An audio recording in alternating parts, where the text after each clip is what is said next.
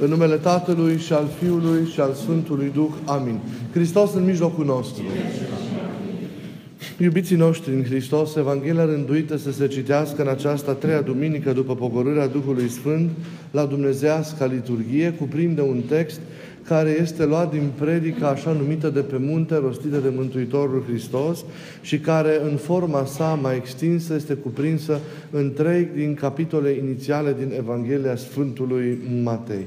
Ce avem astăzi la Sfânta Liturghie este un fragment și ați observat că în tot acest context parcă partea centrală a, a, a reflexiei la care ne îmbie Mântuitorul Hristos este aceea a responsabilității pe care trebuie să o avem pentru viața veșnică, în sensul în care suntem chemați să rânduim cu înțelepciune grijile și responsabilitățile vieții de zi cu zi, ca nu cumva acestea, da, sau raportarea nefirească la, la, la ele, pe care de multe ori o avem, să ne răpească putința aceasta de a lucra cu timp și fără timp pentru obținerea acestei, acestei împărății.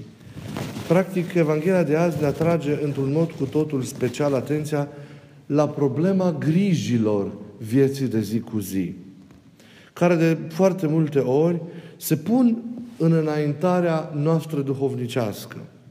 Ne blochează în ele, chiar ne robesc împiedicându-ne astfel să ajungem cu toții la adevărata noastră împlinire.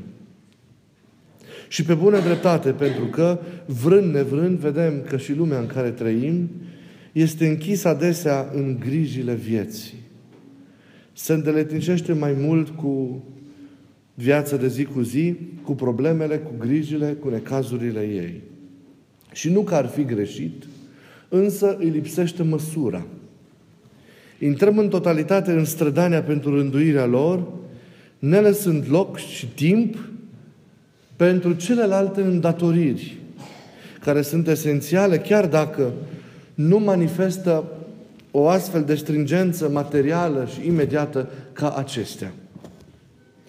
Exemplu, grija și timpul pentru împlinirea rânduielor vieții duhovnicești sau grija și timpul pentru legătura cu semenii, cu semenii noștri și așa mai departe. Ei, mai mult decât atât, ne, raf- ne raportăm nefiresc. Mai mult decât atât, ne raportăm greșit la, la ele. Mai cu seamă atunci când situațiile sunt mai dificile. Devenim adesea prăpăstioși, ne pierdem cu firea, suntem încercați de atâtea ori de deznădejde. Și acestea toate pentru că Mândria ne face, pe de o parte, să credem că singuri fiind și frâiele vieții fiind cumva în mâinile noastre, noi, cu de la noi putere, cu de la noi pricepere, fără niciun alt ajutor de la Dumnezeu sau de la oameni, le putem face sau le putem orândui pe toate. Acestea toate, pe de altă parte, pentru că ne lipsește apoi o virtute esențială, atât în trăirea vieții duhovnicești, cât și în experiența vieții noastre de zi cu zi, a lucrurilor pe care îl împlinim în viața de zi cu zi. Și anume, încredințarea. Încredințarea. Conștientizarea și reconștientizarea faptului că nu suntem singuri, nici în fața rezolvării situațiilor de zi cu zi, de acasă sau de la servici, dar nici în fața situațiilor mai delicate, ale încercărilor și ale suferințelor prin care de multe ori trecem în viața noastră. El e cu noi. E cu noi pentru că ne iubește. Și iubindu-ne nu ne lasă.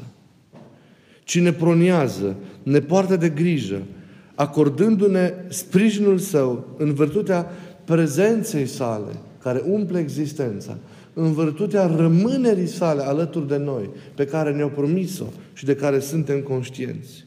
Ne însoțește pe drumul vieții noastre și în răstimpurile de soare și în vrem de ploaie, de încercare, de furtună.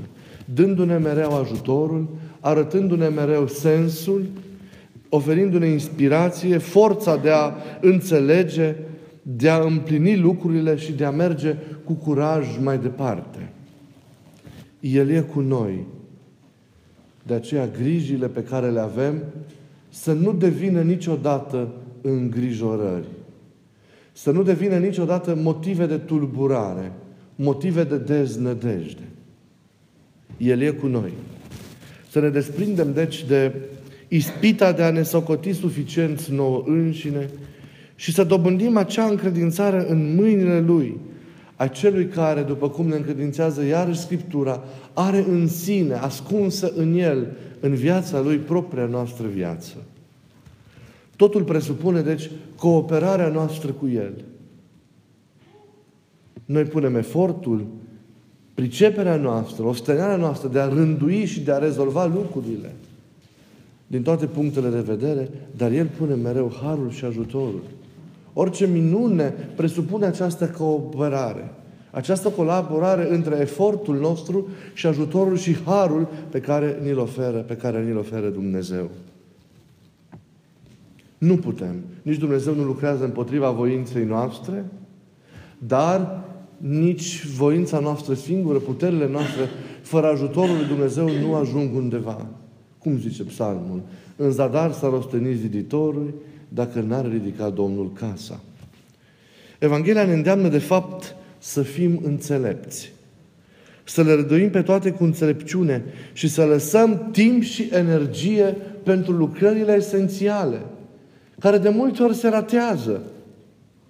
De câte ori nu vin oamenii și îmi spun că nu am avut timp să mă rog, că nu am avut timp să merg la biserică, că n-am avut timp să stau cu familia, să caut prietenii, să vizitez pe oamenii care sunt în suferință. N-am avut timp să mă pun pe mine în liniște și în bună rânduială. Ei, sunt lucruri esențiale acestea, care trebuie să le facem timp, pe care trebuie să le integrăm în viața noastră cu necesitate. Sunt un imperativ, e un imperativ împlinirea acestor lucruri, înainte de orice. Pentru că ele ne ajută cu adevărat. Ele ne dau sens. Ele ne ajută ca apoi să le rânduim și pe toate, și pe toate celelalte. Pentru că viața noastră nu e doar mâncare și băutură, nu e doar materie, nu e doar alergare după cele materiale, nu e doar poftă, nu e doar împlinirea da? rânduierilor ce țin de lumea aceasta materială imediată. Viața noastră e mai mult decât atât. Viața noastră este mai mult decât pâine, mai mult decât apă, mai mult decât hrană, mai mult decât îmbrăcăminte, mai mult decât culoare, mai mult decât materie, mai mult decât preocupări mărunte sau preocupări mai mari, care rămân totuși aici în urma noastră. Viața noastră e mai mult decât atât. Și cu acel mai mult mergem în veșnicie. Deci doar dacă împlinim acel mai mult, viața noastră capătă sens, capătă autenticitate și primește cu adevărat perspectivă în veșnicie. Dacă nu, ea rămâne aici. Să nu rămânem aici. Să nu devenim robi a realităților acestea imediate și materiale. Pentru că viața noastră e mult mai mult decât atât. Deci să fim înțelepți și să le rânduim pe toate cu înțelepciune, repet, lăsând timp și energie înainte de orice pentru lucrurile esențiale, pentru lucrurile fundamentale. Să nu ne închidem, deci, în cele de aici. Să nu ne blocăm în cele imediate. Să nu devenim prizonieri în aici și acum. Există acest risc atunci când ești preocupat obsesiv de rezolvarea lucrurilor și a treburilor cotidiene. Să nu ne lăsăm sufocați de ele, oricât de imperative ar fi în aparență. Nu ni se cere să nu ne îngrijim de ele, să le neglijăm, să stăm în nelucrare, nu. Ni se cere înțelepciune însă și eficiență în managirea acestor situații. Ni se cere atenția ca ocupațiile, grijile cotidiene, responsabilitățile noastre – ele însele își pierd înțelesul și aura dacă devin închisori, dacă ele obturează orizontul nostru. Dacă dincolo de ele nu mai percepem nimic, dacă cantonându-ne exclusiv și obsesiv în ele pierdem esențialul. E o mare ispită să știți aceasta. Neglijența sau lipsa de grijă pentru ceea ce e în afara imediatului. E ispita probabil la omului de azi din totdeauna.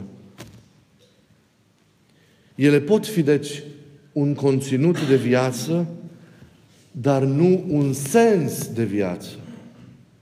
Ele umplu viața noastră. Toate îndatoririle și responsabilitățile pe care le avem, toate ostenelele noastre, dar doar umplu viața, nu dau sens vieții.